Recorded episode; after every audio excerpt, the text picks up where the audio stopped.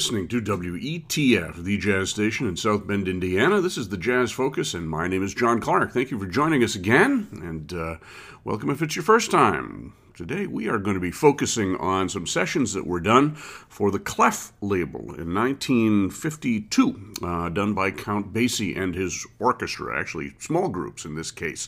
Clef was a, uh, a record label that was founded by Norman Granz, who was one of the sort of unsung heroes of jazz, unplaying heroes of jazz from the 1940s all the way up into the 1980s. He had a series of record labels, including Clef and Mercury, Norgran, Verve, Pablo, all these different labels that uh, presented some exceptional jazz talent in very conducive settings. And uh, he also managed the careers of Ella Fitzgerald and some others as well. Very interesting fellow.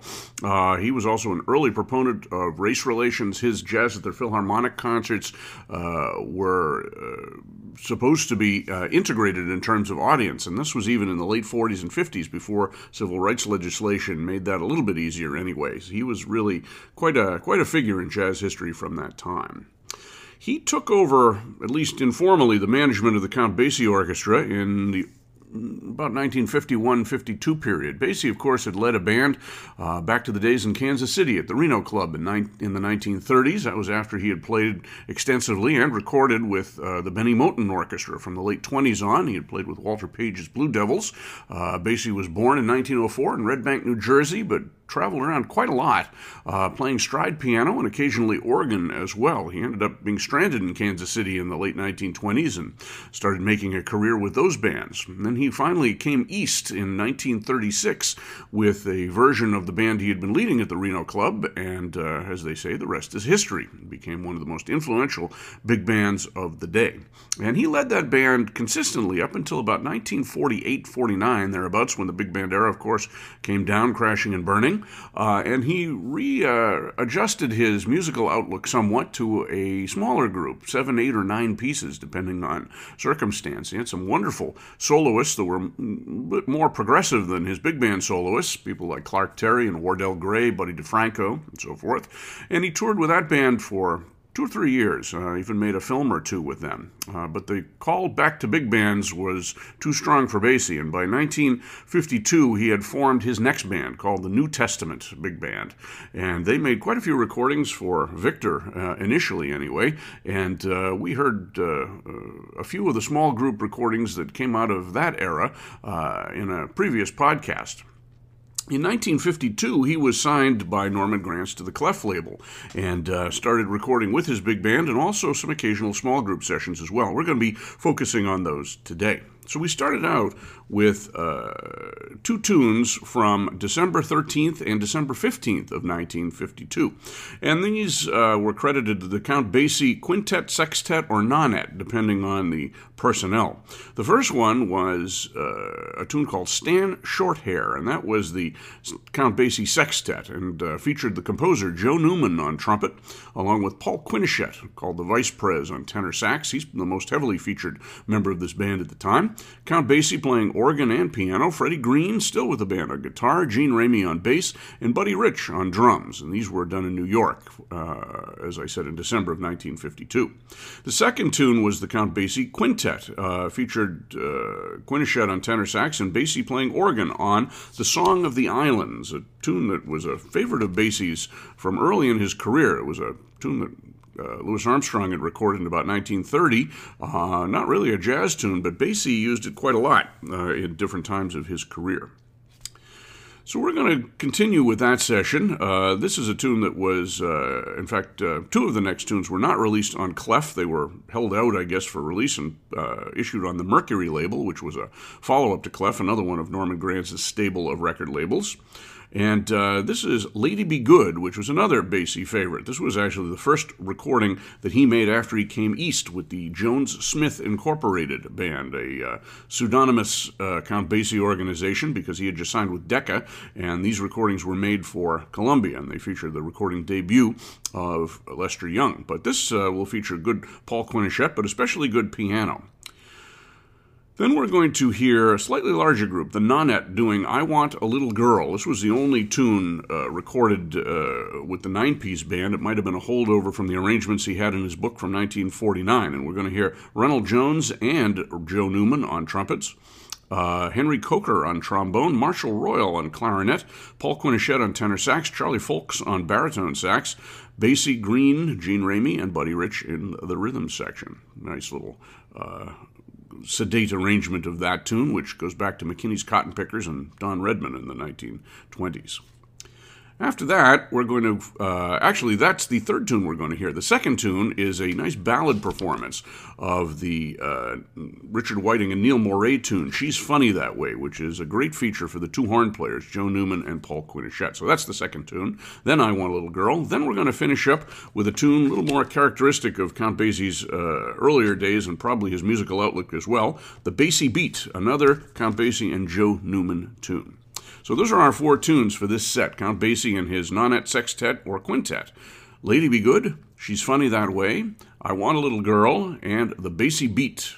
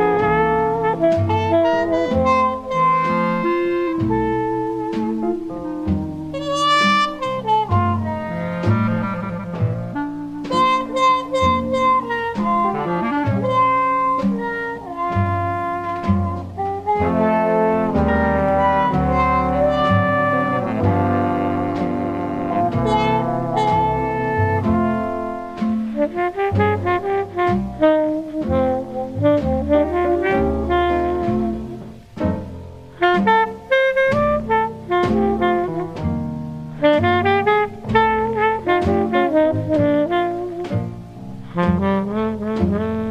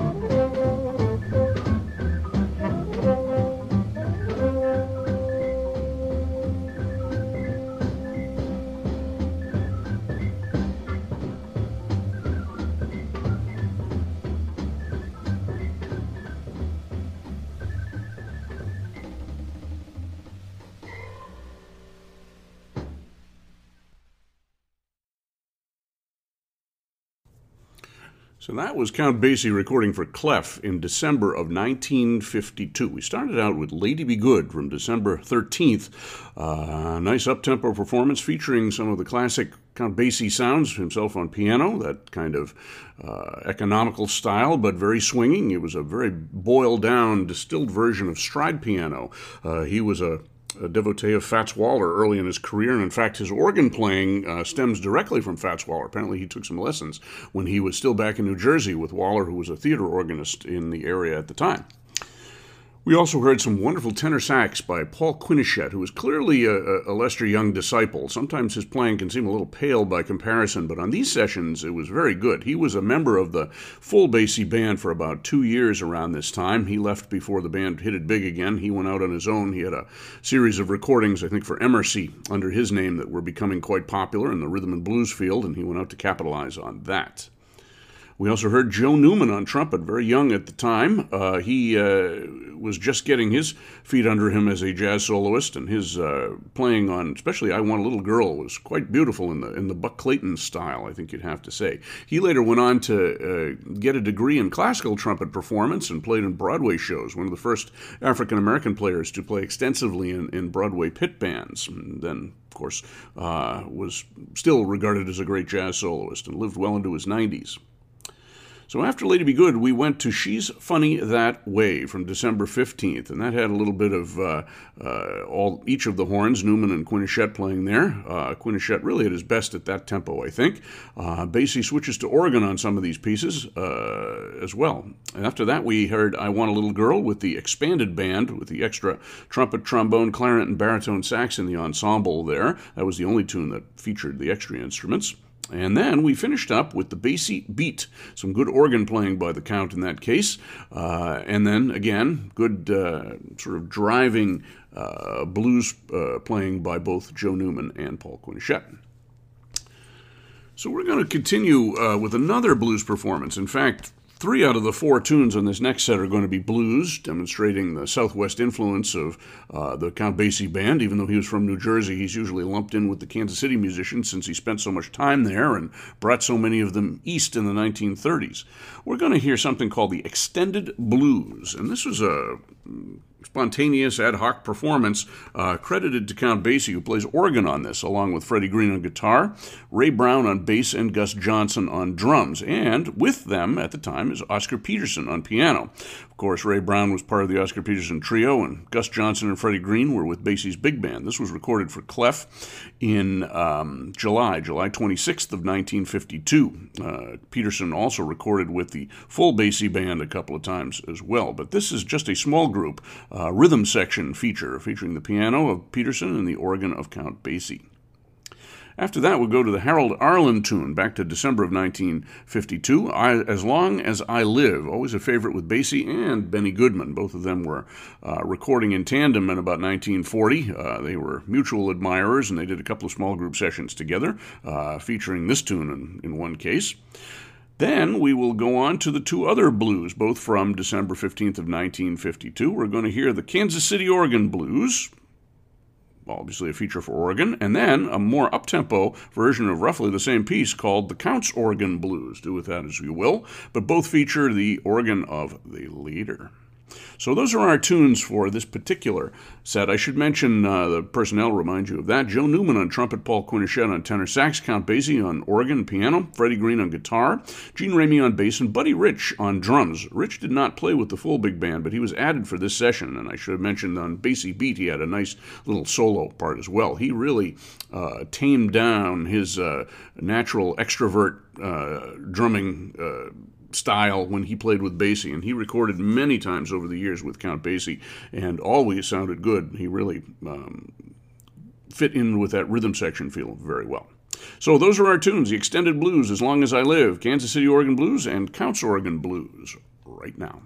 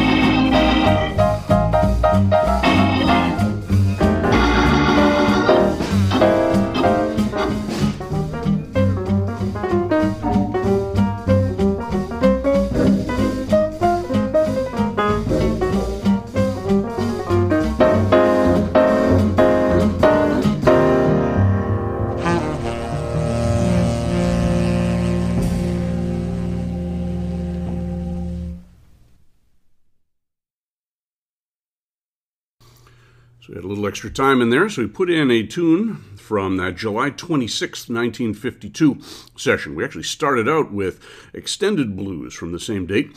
Count Basie and his orchestra, although really it was the rhythm section with the addition of Oscar Peterson on piano, Count Basie on organ, Freddie Green on guitar, Ray Brown on bass, and Gus Johnson on drums.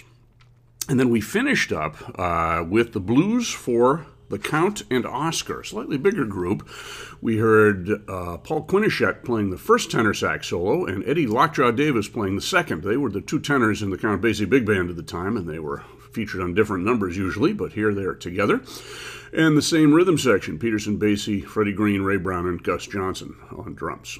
And the notes say it included Charlie Fowlkes on baritone sax, but I don't hear a baritone sax in there, so I think it was just the two tenors and rhythm section. In between there, we heard three tunes from December 15th of 1952, the Count Basie Sextet featuring Joe Newman on trumpet, doing some very tasty work through there. Paul Quinichette on tenor again, and Basie Green, Gene Ramey on bass, and Buddy Rich on drums. The second tune of the set was As Long as I Live, that Harold Arlen tune that features an interesting little drum solo by Buddy Rich. Not a fast tune, not a flashy tune, but uh, uh, a nice sort of walking ballad or swing tune that uh, Rich does very, very well on, showing you that he was really one of the best technical uh, drummers and tasty jazz drummers when he desired in uh, all of jazz history. Then those two blues featuring the organ, the Kansas City organ blues and the Counts organ blues, featuring the other horns, but mainly features for the organ. And Basie played quite a bit of organ at this period. That was kind of a a trendy thing to do. Organ trios and jazz groups in the 1950s. Uh, those Hammond B3s were very popular in clubs, and they became even more popular. And Basie did his part to help popularize them as well. Although he got away from that after a few years and only returned occasionally. So hope you enjoyed this program of Count Basie and his small groups recording for Clef in New York in 1952 and 19. Yeah, just 1952, actually. Uh, most of which feature Paul Quinichette on tenor sax and Joe Newman on trumpet, and they are featuring prominently on the last two tunes we have, which are Blue and Sentimental, originally a feature for uh, Herschel Evans with the uh, 1930s version of the Basie Band.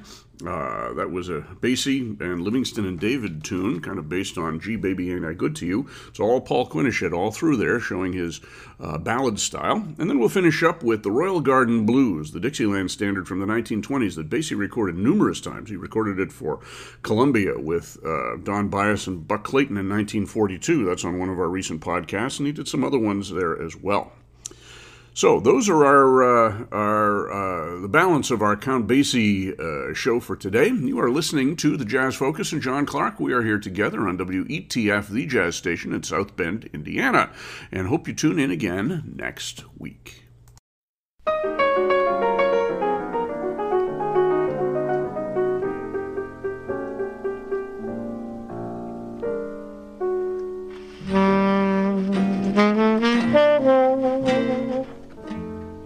Mm-hmm.